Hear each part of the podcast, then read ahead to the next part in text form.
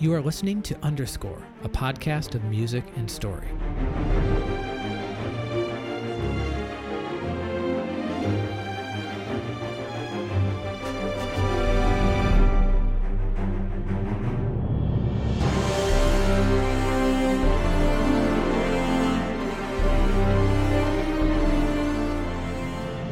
Welcome back to Underscore, the show that explores the very best in movie music, one film at a time.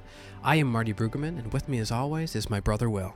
It almost sounded like the preamble to the Super Marcato Brothers in a sense. The two shows are merging, or they're becoming and I think one. it's yeah, it's going to be fitting for today's episode because this is going to be a slightly different format Yeah. from episodes that we've done um, in the past on Underscore, and I'm so excited about it. And we kind of have to because once again this week we're continuing our discussion on the music to Back to the Future, and you really can't talk about Back to the Future without talking about all of the incredible songs that are in the movie. it's such a unique blend of score and pre-existing songs and original pop songs written for this film and actually as we've been preparing this episode this week we're sort of hard pressed to think of a film that rides a similar sort of balance Right. There really is so much music in the film, and so much of the popular music is really intimately connected with the characters and our associations to the movie in a way that you could almost say is as equivalent to Alan Silvestri's music, and in some cases almost strikes like a motivic quality. And we're going to see in some of the songs that are so well associated with Back to the Future, you could almost consider them like an alternate theme for the character of Marty, or really for the movie. Right, yeah, it's all part of the same fabric of Back to the Future music. In keeping with our sort of uh, askew take on things today, we're going to talk about a role in the music department that we haven't really come across so far on the show, and that's music supervisor. Right. And it's a role that can mean a lot of different things. It's Sure. sort of like uh, the role of producer. It Right. can mean a lot of different things depending on the project. The music supervisor for Back to the Future was a gentleman named Bones Howe. You can't make these names up. Yeah. And if you can't guess by the uh, colorful name, he had a life in rock and roll production. He was Sure. a producer in the 60s and 70s and then moved his way in the 80s to music supervising in films and eventually was sort of promoted up the ranks through uh, Columbia Pictures and then Sony Pictures when Sony acquired Columbia. You got to say, all said and done, he, definitely was the right man for the job because there are very few films with as iconic a soundtrack, either when it comes to film score or to pre existing music. I mean, I think as we'll see today, it's really kind of a trip through the movie by listening to all this music in the same Right. way that a great film score can transport you back to your experience watching the movie and brings up all of this imagery. I think some of the music to Back to the Future really does the same thing, especially in the case of the original songs that were written for the movie, because Right. that really is their intended association. Absolutely. Uh, so, most of the songs that we're going to be listening to today come from the officially released soundtrack that came out in 1985 and is still in print, even digitally in the Apple Music Store or iTunes Store. Are, are we still calling it the iTunes Store? It's interesting to think about that score being sold after the date that they travel to in Back to the Future 2. I wonder if people would have thought that back in 85. Boy, I wonder. So, the very first track of that soundtrack album is also the very first piece of music, really, in the film. With the exception of that guitar chord that Marty strikes in the opening of the movie when, you know, he turns on all those dials and we're wondering what kind of crazy machine. is- Doc has built some kind of custom amp that just seems giant. Yeah, the first uh, piece of music you hear is a single chord, I guess, if you even want to call that music. Right. It's just too darn loud, though. It is just too darn loud. So the very first song is really the anthem of the film, and it's "The Power of Love" by Right. Huey Lewis and the News. A little bit of background as to how Huey Lewis sort of came to be involved in this film and in sort of movie songs in general. Very famously, the year before.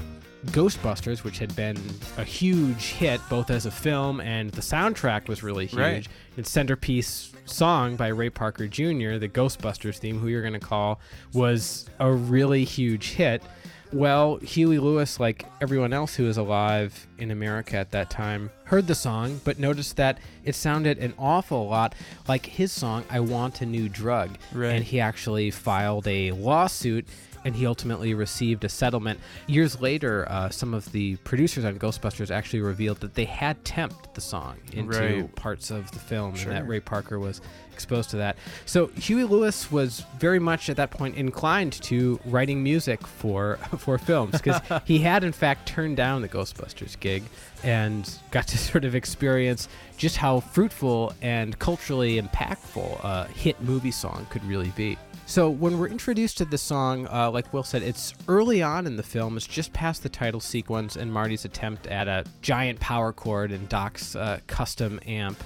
And turns out he is late to school, and so he's going to ride to school the only way he knows how on his skateboard, hitching rides from different vehicles Well, throughout Hill Valley. that whole first scene just really sets up that Marty McFly is a cool dude. And what I've always so enjoyed about the film, you know, watching it after the 80s, is that this whole movie becomes like a time capsule, not only for Right. the 50s, the decade that he travels back to, but the 80s itself. And the opening of this song that we're about to hear, to me, sets the tone for the entire movie, honestly. Right. And because it is the first taste of music that you get, it really has an important role in the film. And I think it completely delivers the promise of the movie. The same way that they say, you know, the first five or 10 minutes in a screenplay need to give you a taste of what you're going to experience. I think that happens, you know, in the first few bars of this song. Let's dig right into the central song of Back to the Future, The Power of Love by Huey Lewis and the News. Written by Huey Lewis, Chris Hayes,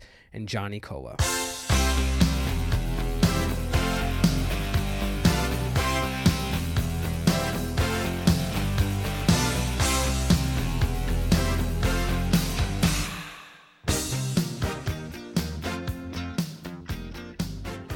Last week we were talking with John Lunn, and he was talking about music, in his case, underscore, offering something that's not on screen, beyond what's said by the actors, and that's something that we've touched on before. We've talked about John Williams as almost writing emotional backstory in his mm-hmm. music. What I love about this central theme, the power of love, is it actually makes explicit something that is very subtle, really, in the screenplay, if you were to pull this song out, which is that it's a love story through and through. It's kind of a twisted, weird love story, but definitely a love story nonetheless. It's a love story where our main character is trying to get his mother to not fall in love with him, but rather with his father. But there ultimately ends up being a lot of sweetness and heart to the movie. I love that the song, just if we're talking about the lyrics, uh, there's almost like a warning level to it. The power of love is a curious thing. Right. It's almost like he's warning Marty, like, be careful.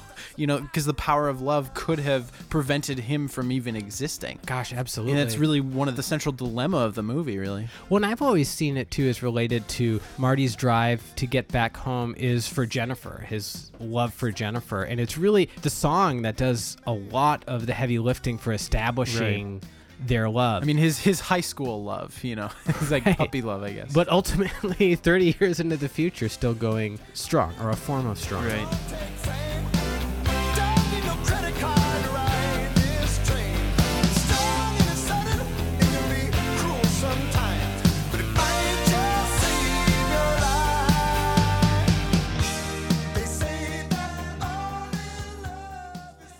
Last week, we tried our hand at describing perhaps why Back to the Future is such a timeless film. Right. There's so many stars that are kind of aligning here. And I actually think the choice of Huey Lewis and the News for the sort of two central songs mm-hmm. is a big part of it. When you think of the instrumentation of that band, it's sort of unique. It's heavy on these clean electric guitars, but also has horns, also has synths Right. it almost makes it a little bit difficult to place. And while it's certainly of the 80s, it's not exactly a sort of 80s cliche the way that I think some other music of this period could have been. I think that's true. I mean, I, I, I still definitely think it's very much married to its era. I mean, when you Right. hear those first two chords, it's just like it can be in no other decade. It's really So true. impossible. But yeah, it, it's not necessarily leaning on cliches, I guess. Huey Lewis, we really associate that music to films, uh, not only just with this movie, but also with Top Gun. Right. But I kind of want to talk about this song, you know, musically, because that's really important. You mentioned Marty earlier that the the song actually has like a narrative quality, but what's so great about when we're introduced to it in the beginning is it almost sounds like a song that was taken straight off the radio and just like put into the film,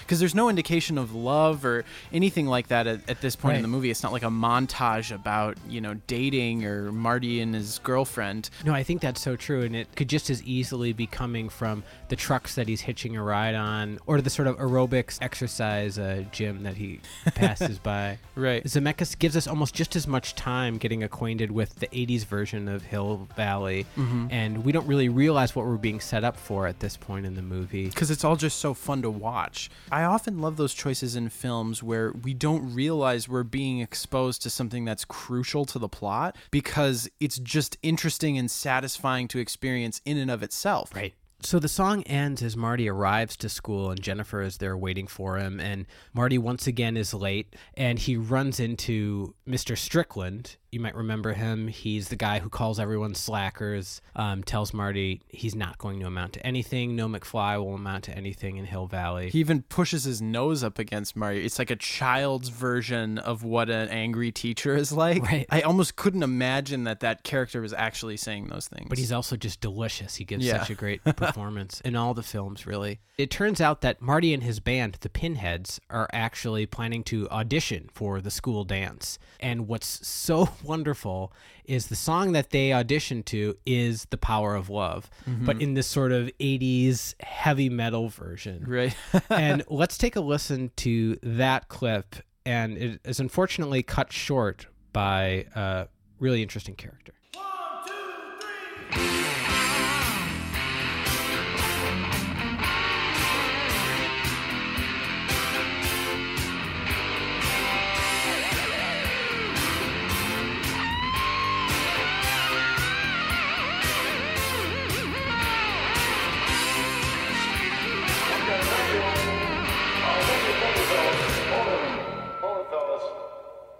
Afraid you're just too darn loud. Yeah, if you didn't know, that was actually Huey Lewis himself in kind of a cameo role. I, I always just found that so charming because it's such a wink. I mean, we have to remember that this film was introducing that song to everybody. So it's like being covered within the same movie. And Right. within a few short minutes of each other, the song goes from being diegetic music to being non diegetic music Right. which is kind of rare for something like that to happen. I mean, I can think of certain instances. I remember in like uh, either it was Spider Man or Spider Man Two when there was that woman singing the Spider Man song. Right. I believe Spider Man Two. Yeah. Yeah, uh, you know, little moments like that where people are winking at something, or even if there's a film with a very, you know, memorable, maybe you'll hear somebody like whistling it or something. Hagrid, I think, plays Hedwig's theme on his flute. Right, yeah. So I, I think things like that happen in films, but for that to happen so quickly in this movie, and it's not like we have prior exposure to the song Power of Love. Like it, it was written for the movie. Right. So I think it, it might even be something that would go unnoticed to audiences. I think something that was important in the movie was to make the 80s feel like home and to feel like comfortable for the character of Marty. Right. Um, and so by maintaining the same music, I think it just helps solidify that and reaffirm our association to uh, particularly the instrumental aspects of Power of Love with that setting. Because music, really, in addition to all the striking visuals, play a huge role in characterizing the different time periods. right. They end up being sort of the special effect. Yeah, Along exactly. with the costuming and the production design that help to sell the time travel, really. What I love about this moment in terms of the overall story and the structure of Back to the Future, we're introduced to almost Marty's kind of I want here. Right. he and his band want to play the dance and they're rejected. I don't know that a lot of us that know and love this movie well really think about the great thread that runs from the beginning to the end of the movie as far as Marty auditioning for the dance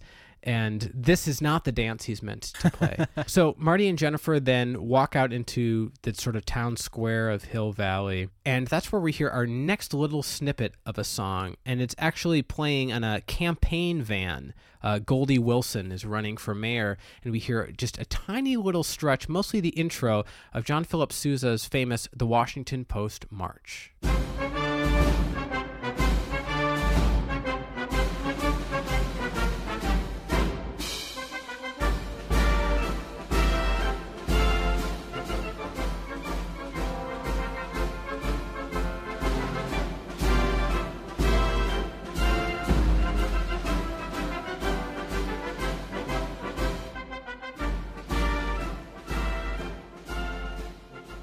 You know, I'm really glad we're doing this with Back to the Future. You know, with most movies, there tends to be music that is inserted that either is meant to exist within the fabric of the film or just borrowed from our own popular culture. But it's just so important and it's inescapable, really, when talking about this movie. But an example like this is sort of the benefit of the fact that we're doing this episode. I don't think Right. most people would really associate this with Back to the Future because it's a piece of music that we might have so many extra musical associations with. It actually pops up all over the place in film and as the name suggests it has it has connotations outside of the world of film and outside of the world of you know concert music. So much of what Sousa did so masterfully was writing these indelible melodies that could really live on for generations. And I think that's true. So much of his music is still recognizable to this day. And what's great about film is it's been a real venue for classical composers to have their music live on. And in my opinion John Absolutely. Philip Sousa is among the all-time great classical composers Right. And it very well may have been selected for just being sort of vaguely patriotic Right. and, and American, but it should never be denied. That it's just a wonderful piece of music. Well, and even among Sousa marches, this particular one has no connotation necessarily to the military or to America itself. It, Right. it somehow avoids feeling too much like a cliche. It, Right. it seems like a song you could actually imagine being played from the van.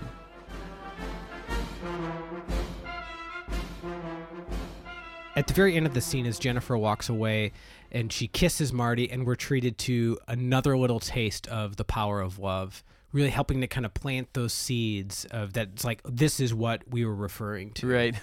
And then the next several minutes of the film are unaccompanied by any music, either score or songs. But it's also an incredible part of the film where we're introduced to Marty's parents and his brother and sister and his sort of status quo life. And we're also introduced to Biff, who is clearly a bully in 1985 to George. We say this really with every movie, but I don't think there's a greater example of me just not being able to contain myself for getting to watch Back to the Future because it's been a couple years and uh, I really can't let this much time go by between viewings. The next morning, Marty wakes up at the crack of dawn and he's supposed to meet Doc Brown, who we've yet to meet, at the Twin Pines Mall. And there's a bit of a song playing in his clock radio as he wakes up.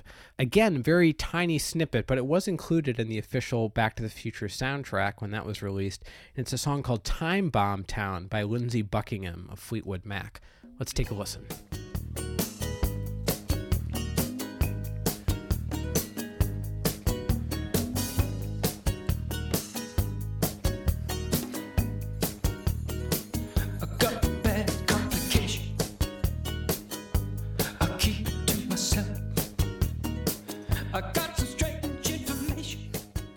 Think this is another great example of establishing the era. It's important to have enough at the time contemporary music so that we feel grounded in the year since time is a big component. And also, really, I think they chose this song because the word time is in the title and they want as much of that subliminal foreshadowing to the crux of the whole movie. And uh, it's just, it's a fun little wink. But I mean, I think also just for the purpose of having a soundtrack album, it gives a justification for that song being on the album too, which may not have been a conscious thought when they were making the film, but it sure looks good. And again, it's like Will said, of its era, but not so far of the sort of cliches of the era as to potentially date the film.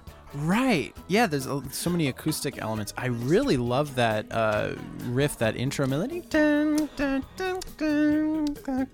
It's really Speaking of catchy and Marcato striking. Brothers, that could stand an 8 bit or 16 bit remix. Yeah. we may actually get treated to something like that later on the episode today. Ooh. So then Marty does meet. Oh, I said the crack of dawn, but it's really more in the middle of the night, in the dark of the night, that Marty wakes up, and he meets Doc Brown at the Twin Pines Mall. And it's at this point when Alan Silvestri makes his entrance in the film. And so the next several minutes, we're treated to incredible score, which we're going to be getting into next week. Anyone that's seen the film can remember what ensues there in the mall parking lot. Needless to say, Marty ends up getting inside the DeLorean, which is a time machine powered by plutonium, and he gets up to 88 miles per hour And while he doesn't Well, quite you have to talk about the flux capacitor. You We can't. You can't ignore the flux capacitor. That's what makes time travel possible. Absolutely. May we never forget the flux capacitor. so Marty then crashes into 1955 and crashes into a barn, actually. And this is, again, all happening with Silvestri's wonderful score. He gradually makes his way back into town, and it takes some doing and some walking. And as he walks back into Hill Valley, this is that sort of unforgettable scene in the film where we're really introduced to the 50s in full force. And it's all supported by the unforgettable song Mr. Sandman. The version used in the film is by the Four Aces, and it is just magical. Yeah.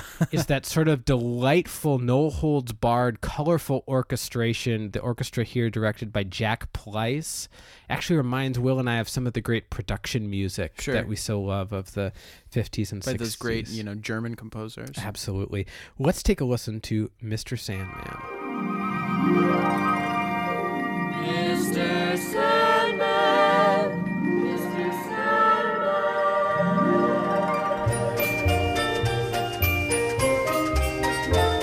Mr. Sandman, bring me a dream.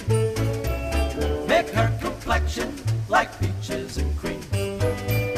Give her two lips like roses and clover. Then tell me that my lonesome nights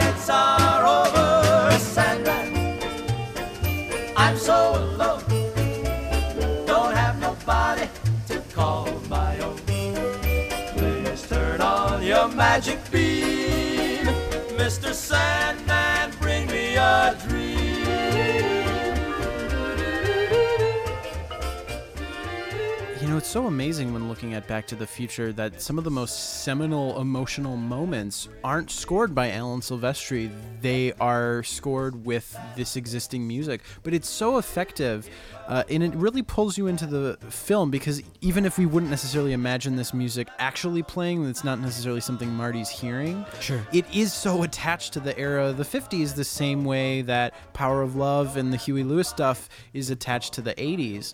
And the fact that the fact that there's a dissonance between how Marty's feeling cuz you know he's probably really terrified and confused with this really cheery and jolly music. I mean, I love the song Mr. Sandman but this production here is really amping up all of the you could say kind of saccharine cliches of the 50s Sure. in just kind of how cheery and sweet everything was and it really plays for humor i think especially at the time because it really seems like in the last five years there's been this resurgence of appreciation for the 80s Sure. and it's the same amount of time you know from 2015 to 1985 as it was from 1985 to 1955 so i don't think there'd been you know a really thorough examination or reappreciation of like the 50s culture. And so I especially at the time hearing something like this juxtaposed with this modern film there was probably a lot of humor in that choice. And i still think there is because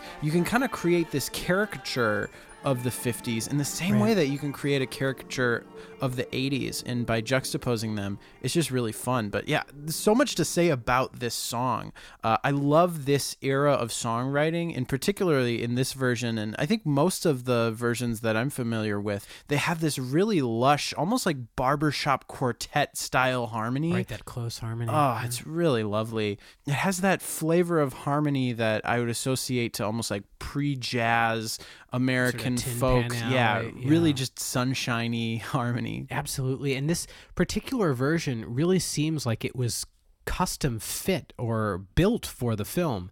The opening is so striking. We have that lush sort of harp and flute intro, and then that very ethereal, distant Mr. Sandman in the chorus. And in the context of the film, it does, it seems ominous. Right. Um, and so we get that really ominous kind of impact of the opening, and then we're led into the verse of the song, and it's so jolly. And Zemeckis has directed the scene just so brilliantly. And once again, the song is doing quite a lot of the heavy lifting for the production value because we're in the very same set that we were just visiting 10 minutes ago. I have to imagine either Zemeckis or that Bones, you know, whoever found this recording and had that idea, it there must have been high fives exchanged because it, it was just such a perfect idea. gentlemanly handshakes. it really just fits the scene so well. It, it's one of those serendipitous moments where you almost can't believe that it wasn't made for the film. It almost fits the moment even better than the Huey Lewis stuff, which was made for Back to the Future. Right. It's at the very least uh, as effective and as potent as those choices. Yeah. What I love looking at this now from 2017, we have Power of Love to be our sort of 80s representation of Hill Valley, and Mr. Sandman, the 50s representation of Hill Valley. And what's so great is they're each wonderful songs, each wonderful pop songs, Right. employing production techniques of their era. And Mm-hmm. it's great to see sort of just how far ranging those can end up being. Yeah, I, th- I think that's really true. And just maintaining a fabric of quality music throughout the film, I think, is really important. It, it doesn't, I never felt like the movie was trying to put down the 50s, Right. but neither is it completely romanticizing it either. In a way, you could almost look at Back to the Future as kind of a horror film. Like, what? You only have one television, and like, look at all the things you don't have. Yet there's something really charming about that period, too. I think they strike the right balance, and the music is part of that tone. You know, I mean, hard pressed to not just enjoy the sheer melodic beauty of some of these 50s songs. Absolutely. So, as Marty comes to terms with where he is and when he is, he steps into a diner, and in the diner, we hear our next piece of music. Might be a little difficult to make out, but it's actually the uh, Davy Crockett song, the Ballad of Davy Crockett, which was a huge hit at its time and very right for the period. And again, could only be from this era. Right. Let's take a listen. This is Fess Parker singing the Ballad of Davy Crockett.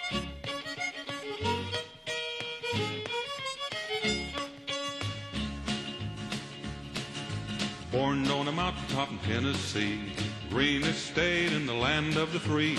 Raised in the woods, so he knew every tree. Killed him a bar when he was only three. Davy, Davy Crockett, king of the wild frontier. Fought single-handed through the Injun War till the creeks was whipped and the peace was in store. While he was handling this risky chore, made himself a legend forevermore. Davy, Davy Crockett, king of the wild frontier. Yeah, our father loves that song. He's pretty much a George McFly era kid. Very much. Growing up around the house, it was always this or Gunsmoke or Maverick, you know, always singing Or old the Zorro song. Yeah, Zorro is a huge one. He loves those old uh, he loves those old TV shows and the themes that are so much of that era. I mean, it's really something that you might make fun of now having these long narrative songs that really just describe a character and all of their adventures, but it was so quaint and charming at the time. And I think the thing that people forget is that as earnest as some of these songs might be, there is an element of intentional camp or intentional tongue-in-cheek Oh, quality think to it. I so, mean, it, it's uh, so much of it is done for children. In the same way Right. that we wouldn't necessarily look at a song written for Sesame Street and make fun of it for not being, you know, overly intellectual or subtle or something. I think part of it is like people look back and the 50s were really a decade that were about appealing to children, but because that was the whole baby boom, you know, that was the generation they were trying to appeal Right. to. And who is it that's sort of depicting the 50s for us? A lot of times it is people that were children then. Right. and so it might only be natural for them to think of those things as childish as they Mm-hmm. get older.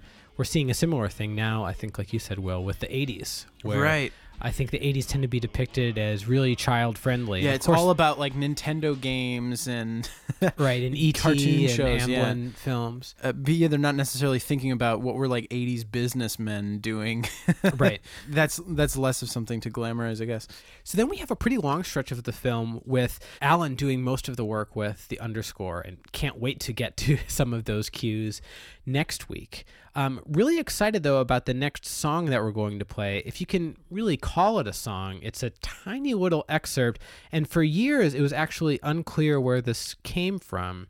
the crediting had been correct. It was understood that Eddie Van Halen was performing this piece. Mm-hmm. But there's a little bit of confusion as to where it originated. And actually, it comes from a film that Eddie Van Halen scored called The Wildlife. And this was in 1984, the year before Back to the Future. And it found another life and probably a larger uh, profile Yeah, I mean, when in Darth Vader uh, from the planet Vulcan comes down to try to torture George McFly into asking Lorraine to the Enchantment Under the Sea dance, this is the sound of that torture. And I think to people that are familiar with the film but maybe can't conjure the music, when you hear this, this will be an instant blast of nostalgia.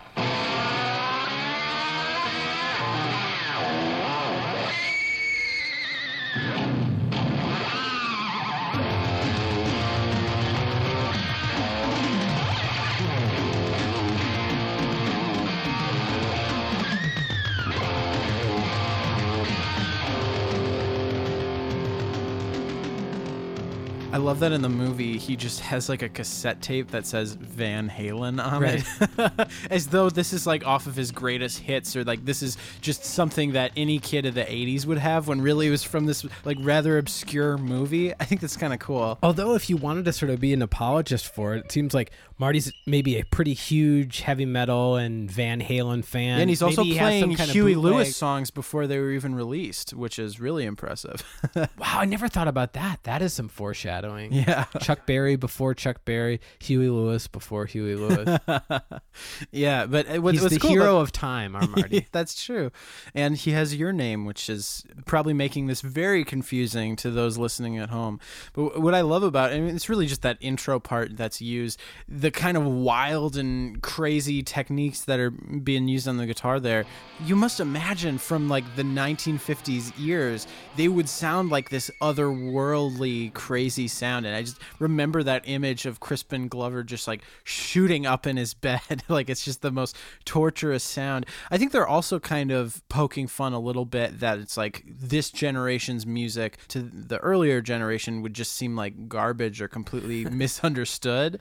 But also, the movie is doing a good job to characterize music of the 80s as something good on its own as well. So it, Right. it- this isn't Marty, you know, dealing with his old, you know, father who's in his 40s. This is Marty going back to the time when his father was the same age as him. He's not trying to sell him on the music. It's like he knows my father will hate this music. It doesn't matter how old he is. I think he knows how effective it is in just being kind of alien and strange.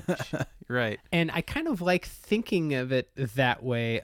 It's very subtle because everything in this film moves so fast. It rewards kind of careful examination. And mm-hmm. if you look at sort of Marty's musicality as part of his character arc, it's sort of interesting. You know, he's rejected at the dance audition. And here it's maybe some acknowledgement that, like, okay, yeah, this music that I love is really strange. And to my dad, is going to just sound like alien lasers. Right. And it's very loud. Right. Just probably too darn loud. All right. So George finally gets up the gumption. Well, sort of. yeah. He talks about his density and it's very confusing. Right. So he's sort of determined with Marty's help and with Darth Vader's help, of course, Yeah. to ask Lorraine out to the enchantment under the sea dance. And she's sitting in the diner, the diner that Marty first came into, this time filled with high school students. and that butthead Biff who comes in later, but ugh. And this is another great scene for capturing the period. Uh, wonderful costumes, and it's just great seeing this diner hopping. Like any of the other scenes we've talked about so far that are really selling the period, there's a great period song that's playing on the radio. In this case, it's a song called The Wallflower Dance With Me, Henry, sung by the legendary Etta James. Hey, baby, what I have to do to make you love me too?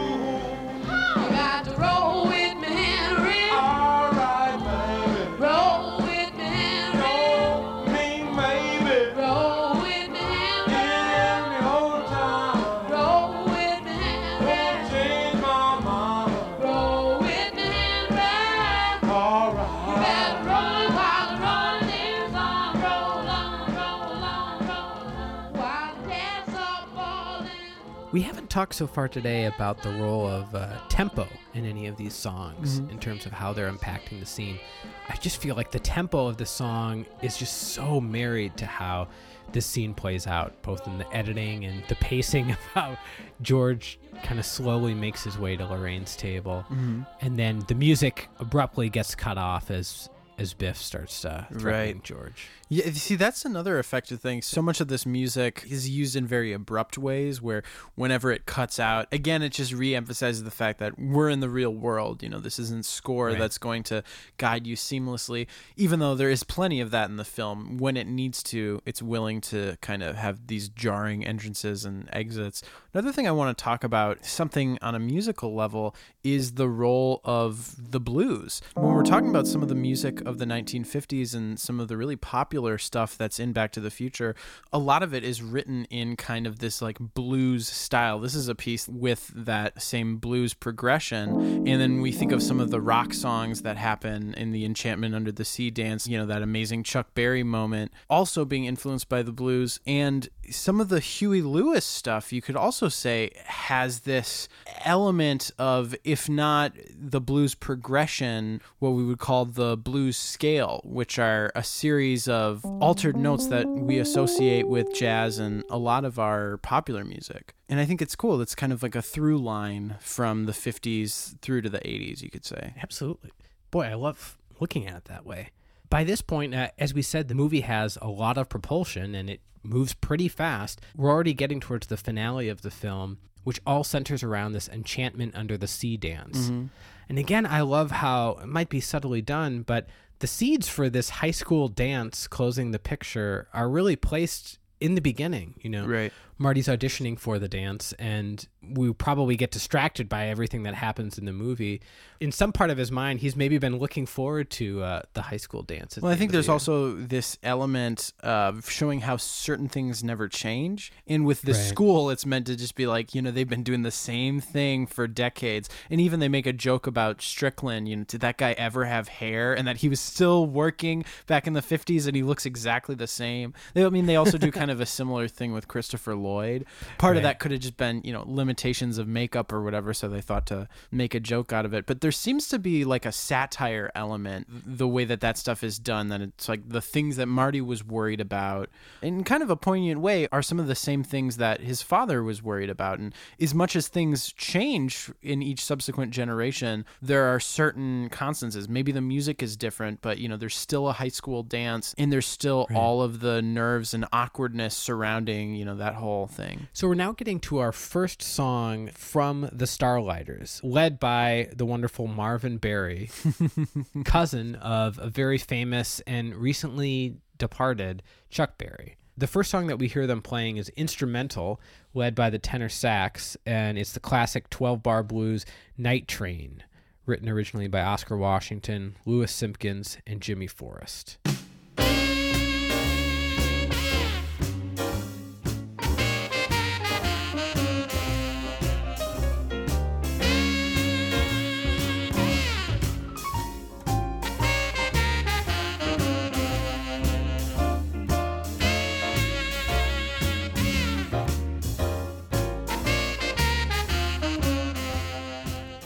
One of the most iconic pieces of music in the whole movie. I mean, I love that snarly tenor sax sound. That growl. and specifically just examining that melody, like uh, all the notes that it lands on,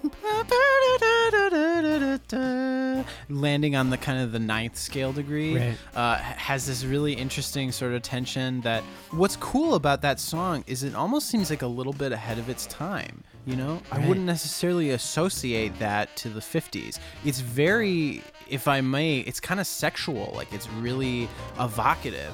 And what I like about that, it's kind of showing like this is music that young people of the time would have thought was really cool and Right. kind of cutting edge. I love that. And yeah, the Starlighters are shown to be a really cool band. Yeah, totally. And like Marty would want to be a part of them. And I, they were even called reefer addicts. I think in the it was in the second movie, which is quite rude. no, I think in the first one. Oh yeah, so it gets all blurred on my mind because they go back to the same scene. But yeah, it's also great because at this point in the film, we've been living in 1955 long enough we've been gaining an appreciation, I think, for the period. Right. And so, yeah, I love that everything the Starlighters play is not only really effective for the film, but it's also, yeah, really cool and really timeless.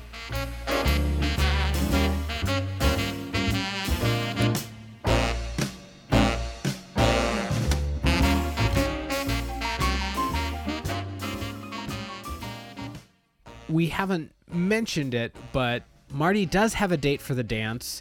It's your and my worst nightmare, his mother. and as they roll into the parking lot, we hear uh, a tiny snippet of a song, an old 50s ballad uh, called Pledging My Love by Johnny Ace. Very faintly heard in the film, and does a good job of really kind of capturing the period without probably costing the production a high licensing fee. The other thing that's great about kind of the choice of music in the film is when things are instrumental as opposed to when they have vocals. And I think sometimes they find songs with vocals, you know, they need to be at a quieter level. Uh, because it kind of conflicts with the dialogue. If it's supposed to be a, a dialogue scene, I- think some of those concerns are often at play. And when we notice that Night Train example, it's fairly loud in the film. And I think that the fact that it's instrumental kind of allows it to sit with the dialogue in a way that is almost score like, you could say. And I think the reason why that song has much more of an association to the film than, say, this Pledging My Love to You, I think is partly because, you know, this has to be so quiet in the mix and, you know, we're focused on the dialogue. Well, moving our way back to the Starlighters, this time with a lead vocal by Marvin Berry, it's a moment in the film that's just unforgettable. And Back to the Future really gave this timeless song a second life. And I think for a generation that wouldn't have been exposed to it, this is a pretty special introduction. We're talking about Earth Angel. What's wonderful here is not only does it play a really important role in capturing Lorraine and George's love, but really interesting things happen here in the relation of the song with Alan Silvestri's score. Right. Right. They start fighting each other mm-hmm. as we're entering some conflict. And you might remember, oh, we haven't even mentioned Marty has joined the Starlighters Yeah. at this point. kind of begrudgingly. I love the look on his face when like you can play guitar, right? And what's so funny is like through so much of the movie, it seems like all he wants to do is play music, and then we see him playing guitar, strumming, and it's like he's kind of like a caged animal because the kind of music he's into is really shreddy and wild, and here he's just playing this kind of four. But again, I think on his trajectory, he's not the same guy he was at Right. that audition. And so you're getting a little bit of a taste of that 80s teen. Mm-hmm. But in the course of this, we'll see that it's he's bringing his parents together and he's seeing a side of them he's never witnessed. Yeah. But as he's playing the song, and you might remember in the headstock of the guitar, he has the photo from the future, from his present of his family. And there's been a conceit in the film that the images of his siblings will fade if the timeline that they're on isn't quite correct.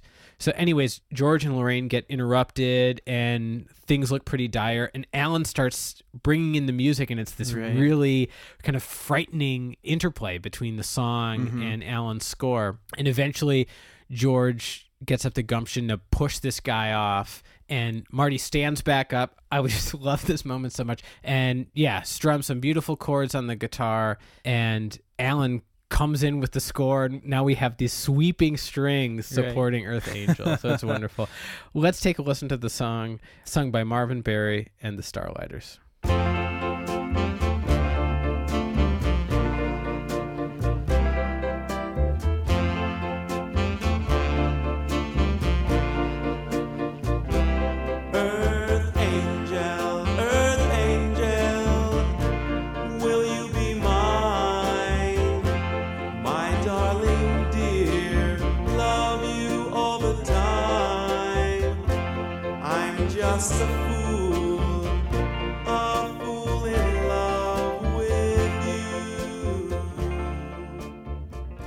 So beautiful. We should mention there's some dispute over the authorship of Earth Angel. Kind of an interesting read, even if you want to just browse the Wikipedia article for the song. But so beautiful. I love the delivery of the vocal here. Mm-hmm. It's yet another one of the sort of anthems of Back to the Future. Right. Quite a few now at this point. it again characterizes the period. This chord progression is probably one of the most common and popular throughout the history of popular music. Right. Earth Angel is probably the quintessential, or at least has become the quintessential example of that progression. Sure. Also, what I so love about this point in the film, it, it shows like the evolution of rock music is such like a logical step. In a way that really when people talk about, you know, American music history in the 20th century, it almost always is characterized like there's this radical change, you know, the electric guitar and rock and roll really taking over and also a whole cultural revolution and everything. Right. But what I think is so great about how they frame what is so great about how they frame it in this movie is so much of it really is about tempo, you know?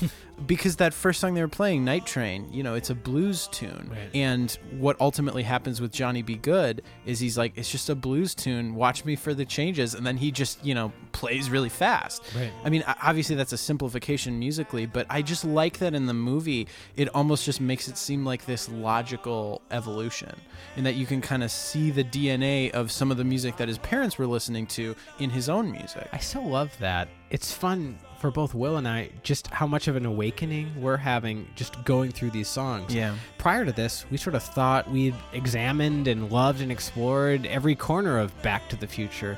Uh, it's really neat, though, seeing the musical story that's happening, not only with the score, really the musical story that connects Marty and his parents through song.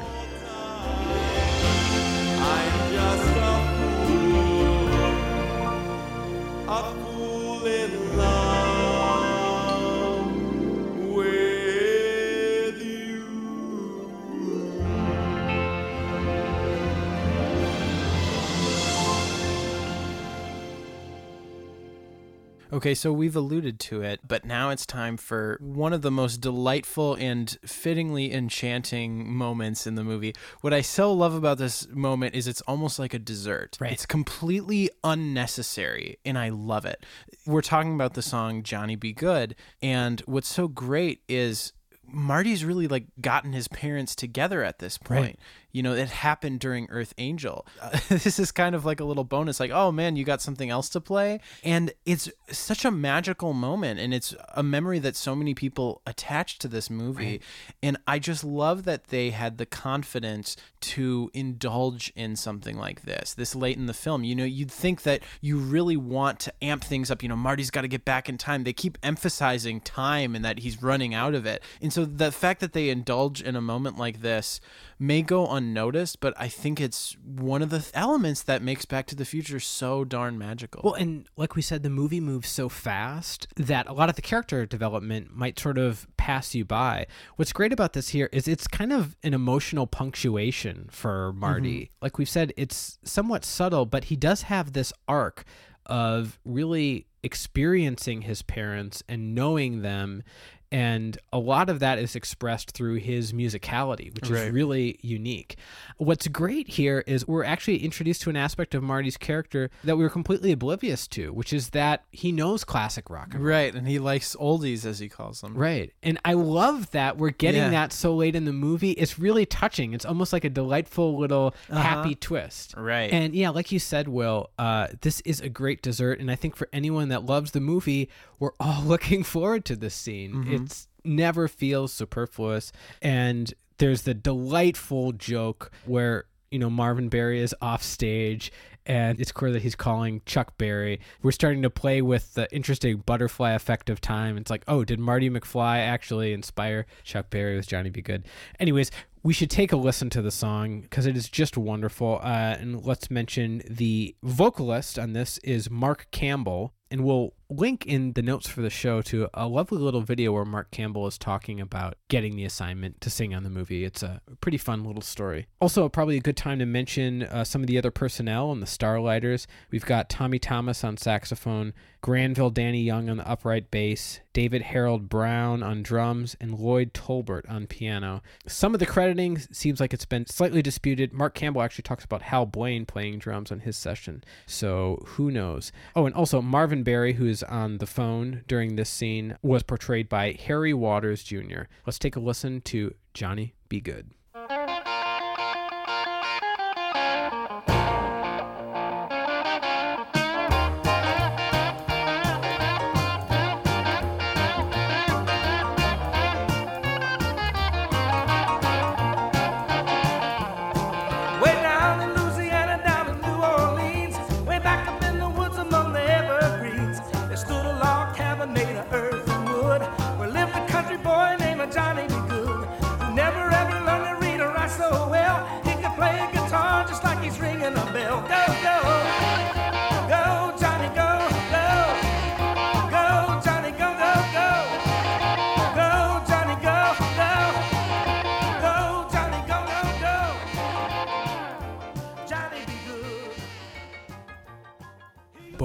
That is movie magic, folks. the immortal Chuck Berry. We really owe everything in this moment to him and so much of our cultural landscape and really an entire generation of music to follow. Chuck Berry is just an incredible figure and probably one of the smaller of his accomplishments but something that's very notable to me is creating one of the most delightful moments in one of my favorite films uh, back to the future would not be back to the future without Johnny B. Goode Absolutely not. And uh, like we said, it's really just desserts. Marty auditioned to play at his high school dance and was rejected. And here he is. It's sort of living his dream, um, but completely unlike what he had ever imagined. Right. Now he's actually filled with purpose. It's like playing at this dance is bringing his parents together, thus justifying his own existence. Back to the Future is such a quirky movie. This science fiction, time travel, high school movie, family comedy, weird romance. Like, there's nothing else like it. Right. And I think that's just what's so delightful. It's that thing of being strange, but oddly perfect at the same time. Right. Like, it feels so satisfying and almost like these inevitable ideas. Yet when you examine it,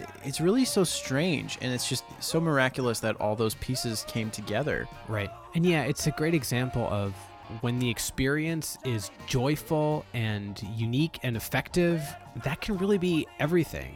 And I know in sort of our internet culture now, there's a pretty popular trend of trying to kind of like move away from a film and try to critique it on paper almost or I guess on YouTube comment or blog but that's that's not really where it lives you know it lives at the speed of this film and in these scenes and is portrayed by this great And if you ever get to see the movie live with an audience, it becomes an entirely different film, and the whole rhythm of it is so Right. geared for an audience. And I think with classic films, I consider this a classic film.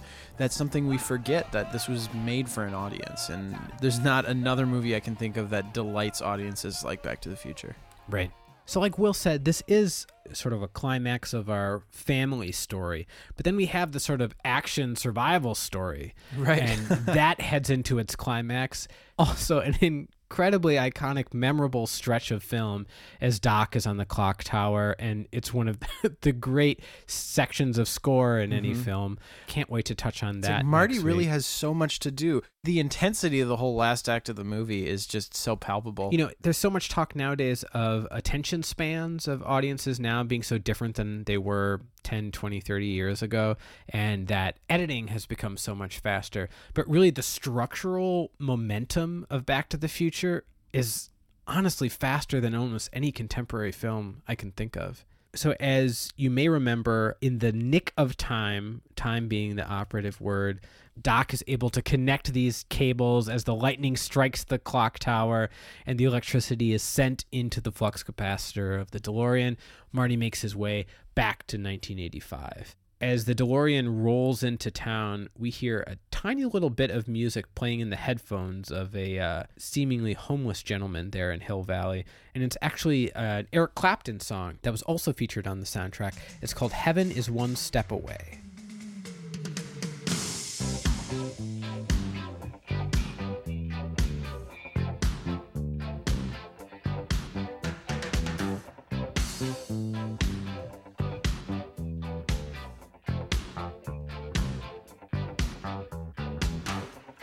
です。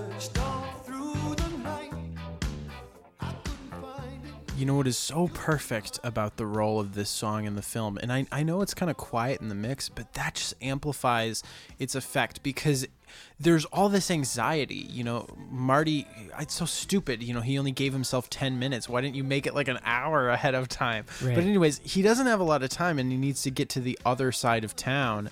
And so when he gets back to Hill Valley, this music is almost like the closest thing to a little celebration of like, whew, Right. he made it back in time, but now he has to save Doc's life. And so there's not an overt score gesture to underscore it. And in fact, there's something kind of sobering of like, yeah, you're back to the 80s, but you know, it's not that great.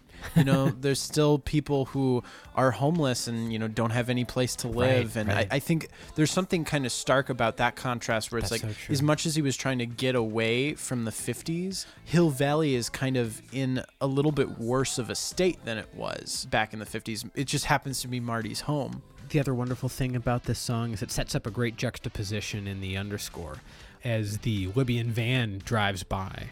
Right. And Alan's intense action music right. kicks in to the next stretch. It's really fun when almost the music supervisor and composer can be fighting one another emotionally, especially when it's done with intention. It adds for a whole other level of storytelling. I think we talked maybe before we've mentioned it that great scene in when It's George a Wonderful Life. yeah, when George is praying and you have that really delightful like Italian music. And it's like so at odds with him crying and weeping and thinking about ending his own life. It's like Right. those kinds of juxtapositions are really powerful. And I think they're an element that just bring us into films all the more. It's interesting how long it's existed in films, especially, I mean, this is a bit of a divergence, but thinking about It's a Wonderful Life, you know, Right. that's definitely an era that I don't associate with like hyper realism. Sure. But that kind of effect is so real and really pulls you into the film in almost a way that nothing in the visuals or writing in that era of cinema were quite able to do. right because we've all experienced that feeling of being out of place with your environment or I think, yeah. of the mood of the, Again, to talk room. about our dad, he calls it the burgers and fries moment. There's I a think- film breakdown with Yeah. Kurt Russell. At a particularly dire point in the film, he enters this diner and there's this really burgers sort of and silly fries song and cherry that's playing.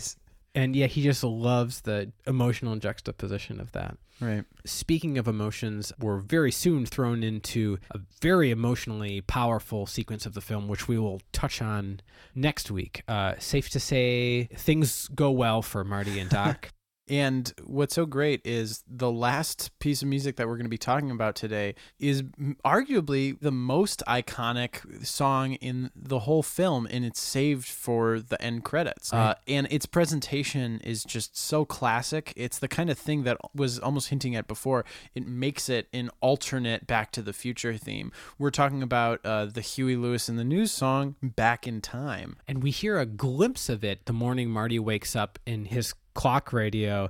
Um, but really, it's queued up to be a very spotlit moment in the end credits as the DeLorean shoots off into the camera. And there's a really interesting thing that happens. Will and I were looking at this earlier where Alan's score starts sort of fading out Right. and this song opens with this kind of um, reversed tape effect Yeah. of this kind of crescendo in and it's another nice example how they're working together like will said this is a sort of back to the future underscore for the back to the future cartoon show an instrumental version of back in time served as the theme song Well, and I know for one of the NES games, uh, the title screen music is back in time. Ba ba ba ba da ba da da da da. That that that instrumental riff really, yeah, it becomes a, a theme in and of itself, uh, and it's it's so well.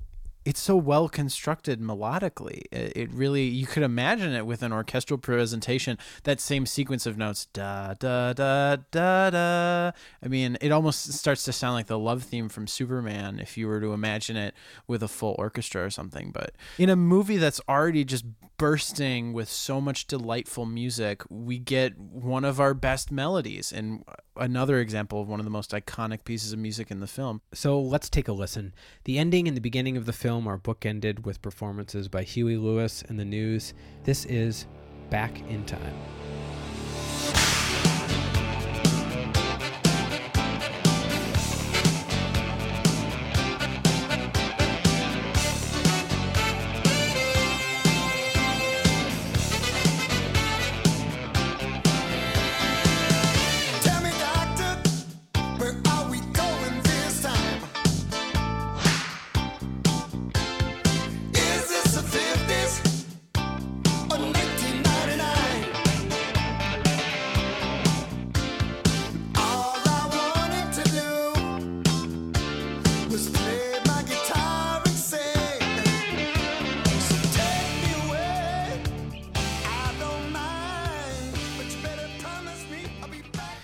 There's so many things that I'm just noticing doing this. I, I don't know why. Uh, it just it always feels so married to the film. Previously watching the movie, I'm not necessarily paying attention to things, but this song really communicates Marty's journey. What's so Right. great is that riff is a saxophone driven thing. Right, a tenor sax thing, just like in the Starlight. Yeah, just like with Night Train or something. It's almost like you were saying this, Marty. It's like it's learned from all the other 50s Right. music and kind of brought it back into what was then contemporary and now feels just like another staple of the 80s. But I also love the opening line, Tell me, doctor, where are we going this time? and what's so great about it is the song can live on its own. It lives in that kind of vague territory of like pop sort of song pop lyrics. lyric, yeah. Where, you know, when he says doctor, you're not thinking of like Right, Doc it doesn't Brown. feel out of place for a, for right but what's so perfect is it also is like literally about marty and doc brown and i don't know i just think that's so fun It is just delicious. the other thing that's so great is the opening verse melodies of both of the Huey Lewis songs kind of open in a very similar melody. Right. Again, utilizing like the blues scale and some of those altered notes. And he just has that great chesty, almost speaky kind of voice where Mhm. the pitch isn't like a sine wave. It just has this great grit to it. Really one of those signature voices, Mr. Huey Lewis. Well, and also, both of these songs have choruses that really rely on the instrumental riff. It's like Right. the chorus is basically just the intro with these little tags. You know, that's the power of love. Dink, dink, gang, gang. And then with this song, gotta go back in time. And then ding, ding, ding, ding. We're hinting at that Yeah. same riff from the beginning. Right. I just think it's cool. It's like the most memorable melodic aspect of the song is not the vocal melody, it's the instrumental melody, which, Right. you know, it really works like score. This is music that plays during the end credits, which is a big function in film. You know, we didn't really get that with Vertigo because it just said the end and, you know, everything was Right. over. That film had, you know, the opening titles, but it's an important role for a composer to score a credit sequence. Um, there's so many different approaches, but one of my favorite approaches is kind of the music that's almost inviting you to get up and walk out of the theater that really has that high energy Right. feeling.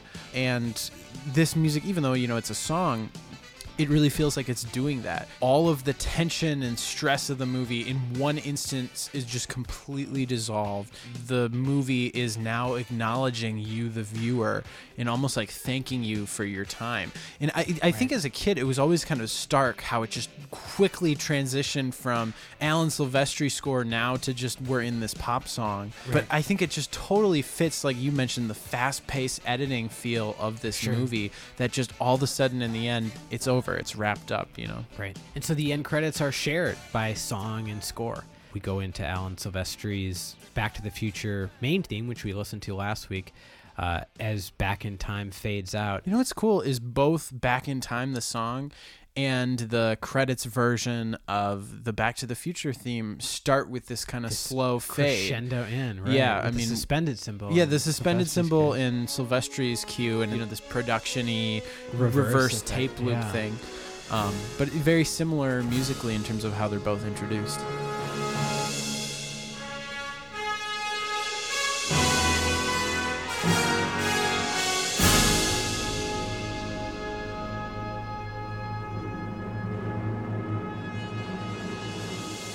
So far, the films that we focused on, really musically, are supported by a sole composer. Maybe a couple instances, which we didn't really, I suppose, talk to, talk about much with Raiders. Say when Sallah is singing Gilbert and Sullivan or Mhm. something. Um, but what's great But they're about not this, playing like a recording of a Gilbert Right. and Sullivan. What's great about Back to the Future, much like a high school dance, it requires maybe the booster club, adult chaperones, uh, staff, volunteers. It's a team effort really coming together. Uh, and it's pretty incredible what happens with the combination of Alan's wonderful score and this great selection of songs and the songs newly written for this film. Well, and I think one of the things that's so great about it is also something that's unfortunate with, uh, you know, it's I've always just scratched my head, you know, why is Alan Silvestri not the most popular and successful composer working today? I mean, like Right. Back to the Future is one of the all-time great film scores and every movie he's done with Zemeckis has just been outstanding. Right. And I think part of it is because when people think of Back to the Future and when they think of the music, they're not really thinking about the score, even if it is incredible and is memorable. They're thinking Johnny B. Goode. Yeah, I mean, Earth even Angel. even our dad, like the other day, I'm like, oh, we're talking about Back to the Future and underscore, and he's like, oh, how do, how does that one go? Because he was just thinking about all the other music in the film, and then of course when I sang it to him, he's just like, oh yeah, that's amazing. But it's just a movie that is so dense and so packed with other popular music that. Silvestri's score, you could say it's underrated. Even though it's attached to one of the most celebrated films, it in many cases has to take a back seat to some of this other popular music and that's why i'm really excited in the next couple weeks to really celebrate not only that main theme of alan silvestri but his incredible scoring decisions throughout this film in knowing when to step in and uh, when to let some of the other music shine. And as we've said before, the occurrence of the score in this film is so unique that we really can only understand it as being related to the songs as they function in the film. that's the power of good score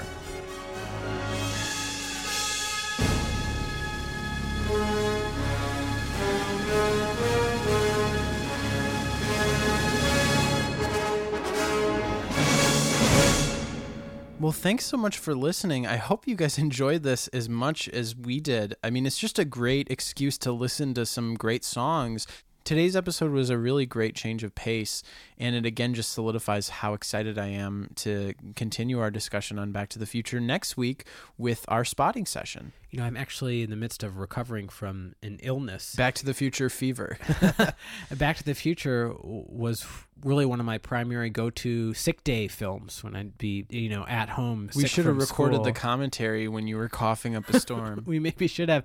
And I've just got to say, going through this music, talking about the film, has just brought me so much joy. It's medicine. Just, there's just something healing and exciting about this film and everything that touches this film. So, again, thanks so much for going on this little journey with us today.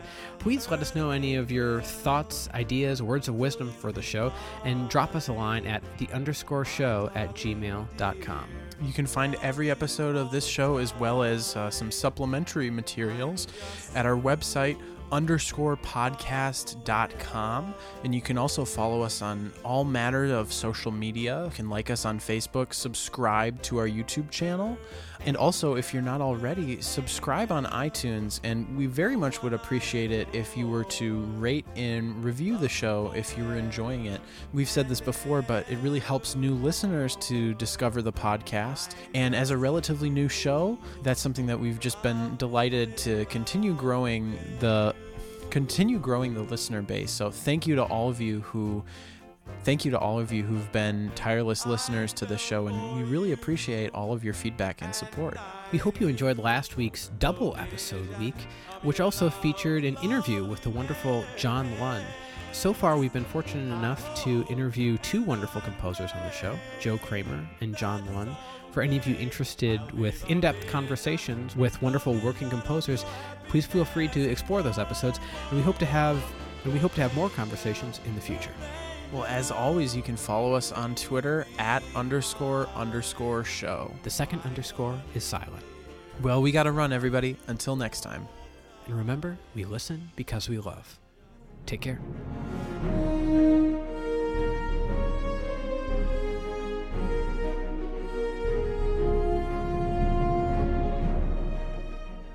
Underscore is part of the Marcato Brothers Podcast Network.